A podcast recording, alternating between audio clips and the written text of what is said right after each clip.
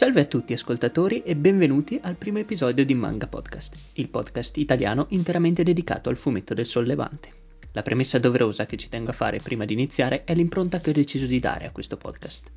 Nella vita di ogni persona i sentimenti svolgono un ruolo centrale, che siano giovani, adulti, anziani, uomo o donna, tutti proviamo emozioni. Ecco, il mio obiettivo è condividere con voi quello che queste opere hanno suscitato in me, le riflessioni alla quale mi hanno sottoposto e anche alle risposte che sono riuscito a darmi. In questa sezione lo spoiler è dietro l'angolo, quindi se non avete ancora letto o visto l'opera in questione, beh, direi che è l'ora di farlo, ne varrà sicuramente la pena. Io sono Martin e questo è Manga Podcast. Mettetevi comodi e buon ascolto.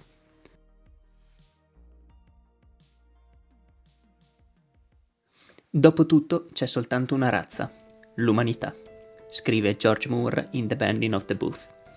Pare che Hajime Isayama, l'autore di Shinjaki no Kyojin, o meglio in italiano L'attacco dei giganti, non sia molto d'accordo. L'opera dell'ormai noto e acclamato autore, infatti, sembra creata apposta per ricordare a noi umani come gli errori del passato continuino a ripetersi, magari con forme e intensità diverse, ma è innegabile come la bipolarità della natura umana, l'eterno conflitto da ciò che è giusto, da ciò che è sbagliato, porti nella maggior parte delle volte ad una tragica conclusione.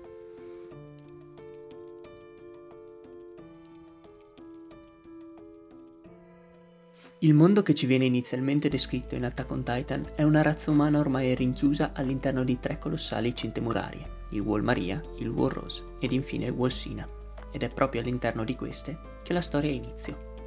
Bisogna dirlo, l'impronta action della prima parte dell'attacco dei giganti ha sicuramente un enorme impatto sia visivo, soprattutto nell'anime, che emozionale. Lo stampo battle dà un po' di freschezza e leggerezza alle atmosfere cupe e buie disegnate dall'autore, dal quale però si comincia già a intravedere l'impronta matura che dalle prime pagine impermea la storia, facendo intravedere al lettore di trovarsi di fronte a qualcosa di diverso. Attraverso un mix vincente, Isayama riesce a catturare l'attenzione del pubblico. I numerosi misteri che caratterizzano la prima parte della storia lasciano di capitolo in capitolo una curiosità crescente sul continuo della stessa. Cosa c'è nella cantina? Da dove arrivano i giganti? Perché alcuni sono diversi da altri? Mentre il lettore si perde in questi dilemmi, la storia inizia ad ingranare e ci vengono presentati i nostri protagonisti, i soldati del 104 Corpo di Addestramento Reclute. Troppo semplice pensare che il roster di personaggi principale si limiti a Eren, Mikasa e Armin. Gli elementi di spicco del nuovo corso di addestramento vengono sapientemente caratterizzati e umanizzati dall'autore, che riesce a dare ad ognuno, appunto, l'umanità nel bene e nel male, della quale un'opera di questo livello ha bisogno. Li vediamo crescere e maturare attraverso un percorso pregno di errori, insicurezze, paure e sacrifici. Perché sì, uno dei temi ricorrenti in Shinjeki no Kyojin è proprio il sacrificio, e queste frasi, pronunciate da Hervey Smith, comandante dell'armata ricognitiva, sono perfette per far capire quanto sangue sia già stato versato e quanto ancora ne verrà versato al fine di donare la libertà al genere umano. L'armata ricognitiva è stata creata grazie a innumerevoli sacrifici, tuttavia se ciò che servirà a restituire il mondo all'umanità, allora nessuno rimpiangerà di aver dedicato il proprio cuore a questa causa nessuno. Solo una volta arrivati al risultato finale si può dire di aver dato un senso ai sacrifici fatti in passato, che siano vite umane o frivolezze. Non si può pensare di raggiungere un obiettivo senza lasciare niente indietro, ma il continuo conflitto tra male maggiore e male minore attanaglia costantemente i nostri protagonisti, portando continuamente il lettore a porsi le stesse domande, della quale molto probabilmente anche lo stesso autore non ha risposte.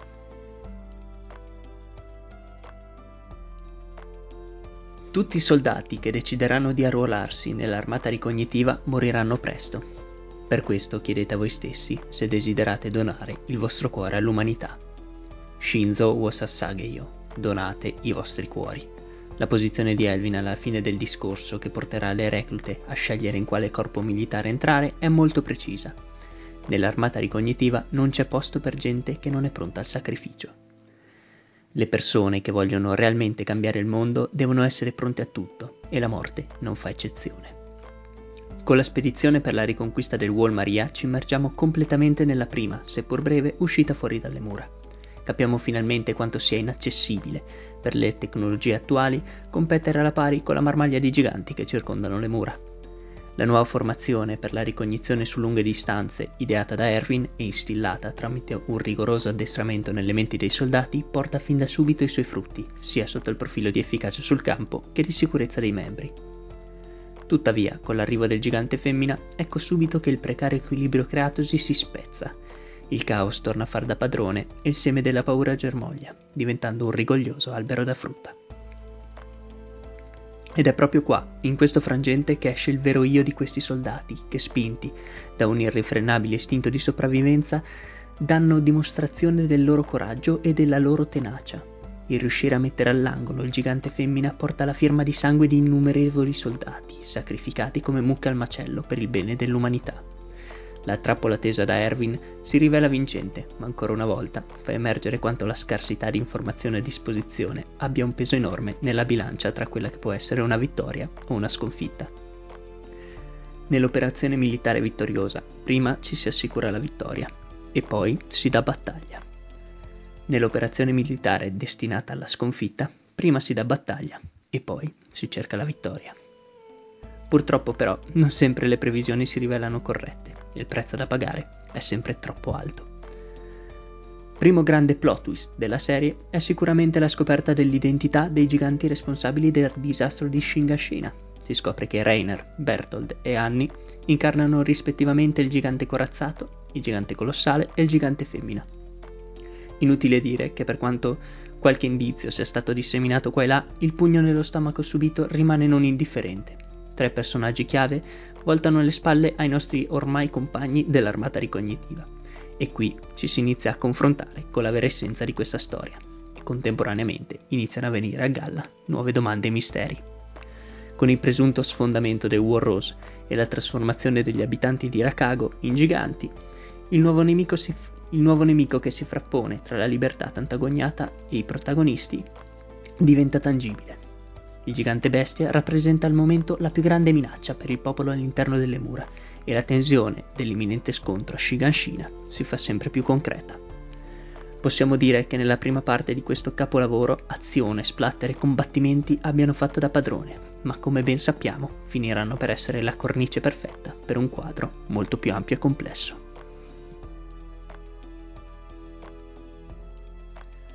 Con il colpo di Stato al governo e la presa di coscienza di non essere più gli unici umani sopravvissuti sulla Terra, diretta conseguenza dell'essere riusciti a entrare nella, cassi- nella cantina di Grisha, si entra a capofitto nella parte centrale di storia, che a tanti ha fatto storcere il naso, ma che a altrettanti, me compreso, ha fatto venire gli occhi a cuoricino. La svolta fantapolitica è cruciale perché ti sbatte in faccia la realtà il nemico non è più qualcosa di lontano e astratto per il lettore come i giganti, ma qualcosa di più terribile e concreto, l'uomo. Le rivelazioni che vengono fatte ti travolgono come un fiume in piena e non puoi che rimanere inerme di fronte alle nuove vicende che vanno via via susseguendosi. Dopo aver scoperto la vera identità della famiglia reale delle mura e messo in storia sul suo trono fittizio, ecco che si può partire alla volta della tanto agognata cantina. Dubbi, perplessità, paure ed eccitazione si mescolano nelle menti dei personaggi. Una missione da tutto o niente, la posta in gioco è alta, ma ormai per il comandante dell'armata ricognitiva non esistono alternative. Quella cantina va aperta e la verità deve venire finalmente alla luce. L'umanità merita risposte. La montagna di cadaveri che aleggia all'ombra dei soldati necessita di una ragione o tutto sarà stato vano. La battaglia è cruenta e sanguinosa. Come bestie ormai senza niente da perdere, i soldati combattono con la disperazione negli occhi. La piccola luce di speranza è ormai quasi un flebile puntino indistinto. Un puntino rosso sangue.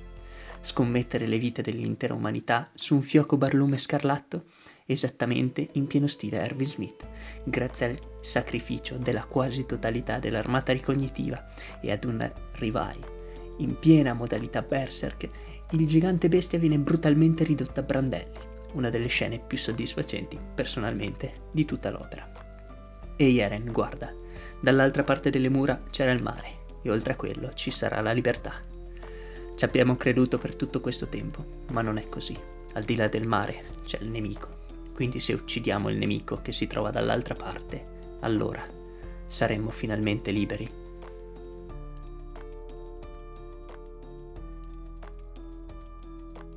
Le forze in campo cambiano e si confondono, facendo diventare quello che fino a prima era nettamente distinto in bianco e nero una scala di grigi estremamente soggettiva. Le vittime diventano carnefici e viceversa in un circolo vizioso che ormai va avanti da millenni. Le persecuzioni derivanti dalla politica di pulizia etnica, per lungo tempo intraprese dall'impero di Eldia, vengono riprese da Marley nei confronti di Eldia stessa e del resto del mondo. I parallelismi con l'olocausto sono talmente evidenti e numerosi che si sprecano. Le fasce al braccio, i ghetti, l'odio razziale e la necessità di trovare per forza un colpevole in tutto questo sono solo alcuni degli spunti che Isayama prende dalla tragedia mondiale di stampo nazista. Ricordiamo che il sentimento di rivalsa e di oppressione provata dalla Germania post prima guerra mondiale attanagliata dai debiti di guerra e dall'iperinflazione, non si discosta poi tanto dalla pressione emotiva provata dai marleiani durante l'epurazione eldiana. Tuttavia, il genio di Isayama sta proprio qui, far riflettere il lettore su temi della quale tutti noi siamo a conoscenza, che abbiamo studiato a scuola, li conosciamo bene in realtà, ma in pratica Qui ci troviamo al centro di quello scontro tra razze e ideologie. Non ci sono persone, della quale non sappiamo nemmeno il nome, ma personaggi sapientemente studiati in modo che il lettore ci si possa immedesimare. Non è più discriminazione subita anni fa da persone della quale non riusciamo nemmeno ad immaginare il viso. Veniamo messi in prima linea attraverso l'immedesimazione, appunto, con i personaggi dell'opera. Alla fine io sono come te, Prima dell'assalto al ghetto di Liberio sono queste le parole che Eren pronuncia a Reiner. Una semplice frase, ma talmente pregna di significato da reputarla la più iconica della serie. Tu hai ferito, io ho ferito. Tu hai ucciso, io ho ucciso. Tu volevi proteggere le persone a te care e io volevo proteggere le persone a me care. Che differenza c'è tra noi? Il sangue, la nostra razza. Se siamo felici ridiamo e quando siamo tristi piangiamo. Quando siamo arrabbiati Urliamo e quando siamo affranti tacciamo. Siamo sostanzialmente uguali, eppure ricerchiamo la nostra vera identità nella diversità. Ed è la paura e il terrore di questa diversità inculcata da ideologie distorte che porta una ragazza pura come Sasha a sporcarsi le mani del sangue degli altri umani. Terminando poi la sua vita uccisa da una bambina soldato convinta di star salvando la sua gente dai diavoli che vogliono distruggere il mondo. Ormai non si può più nemmeno parlare di una battaglia di valori e ideologie. L'autore continua a interrogare il lettore. Lo mette alla prova, gli stilla il seme del dubbio. Chi ha ragione? Eren è nel giusto? Marley è cattiva? Perché devono pagare il prezzo le generazioni future degli errori commessi da quelle passate? Probabilmente una risposta esatta non esiste. Giusto o sbagliato, bene o male, buoni o cattivi. Questo mondo è talmente grigio da offuscare la, vit- la vista di ognuno di noi. L'ultima pra- parte di questa storia si lascia trainare da un filo poetico e figlio di altri tempi. La lotta finale tra i membri dell'armata ricognitiva ed Eren, ormai impossessatosi del potere del gigante martello e del gigante progenitore, cerca di dare le risposte ai quesiti esistenziali alla quale il lettore si pone fin dal primo volume.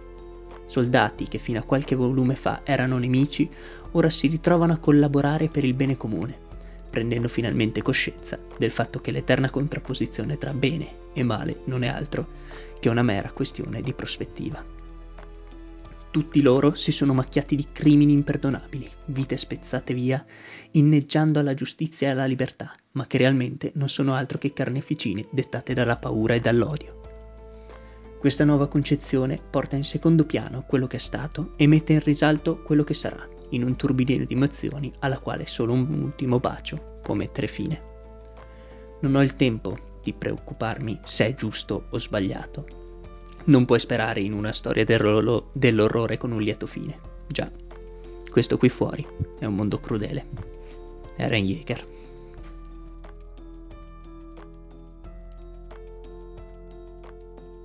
In conclusione, reputo che l'attacco dei giganti abbia segnato un punto di svolta per quanto riguarda il fumetto in generale. Ha portato, tramite l'appeal grafico dell'anime e una storia maniacalmente studiata, al grande pubblico un prodotto di indubbia qualità che ha saputo catturare l'attenzione anche dei più scettici. Osannato dagli appassionati e adorato da gran parte dei neofiti, è già diventato un must read ed ha il merito enorme di aver rivoluzionato, almeno in parte, i canoni classici del fumetto per ragazzi moderno. Le diverse chiavi di lettura rendono fruibile la lettura e la visione sia agli adolescenti che adulti ormai navigati nel mondo dei fumetti, riuscendo a risultare originale nella sua non originalità. Spiego meglio.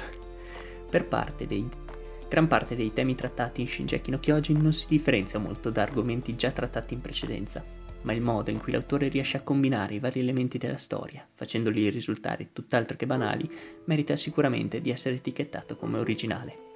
Dopotutto, essere completamente originali al giorno d'oggi è estremamente difficile, se non impossibile. Ognuno prende spunto da qualcosa e rielaborando tutte queste piccole o grandi influenze si riesce a creare qualcosa di proprio e di unico. Molti hanno criticato il finale, reputandolo troppo buonista.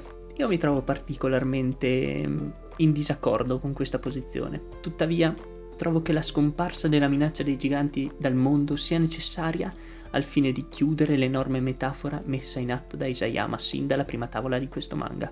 L'umanità continuerà a commettere gli stessi errori, sia la cosa, con la presenza di un male più grande, come i giganti, che senza.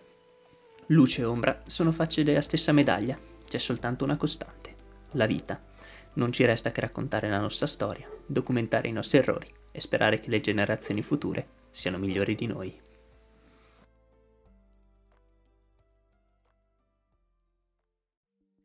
Avete ascoltato Manga Podcast, il podcast italiano interamente dedicato al fumetto del sollevante. Vi ringrazio per l'ascolto e fatemi sapere la vostra opinione sul canale Telegram Manga Podcast.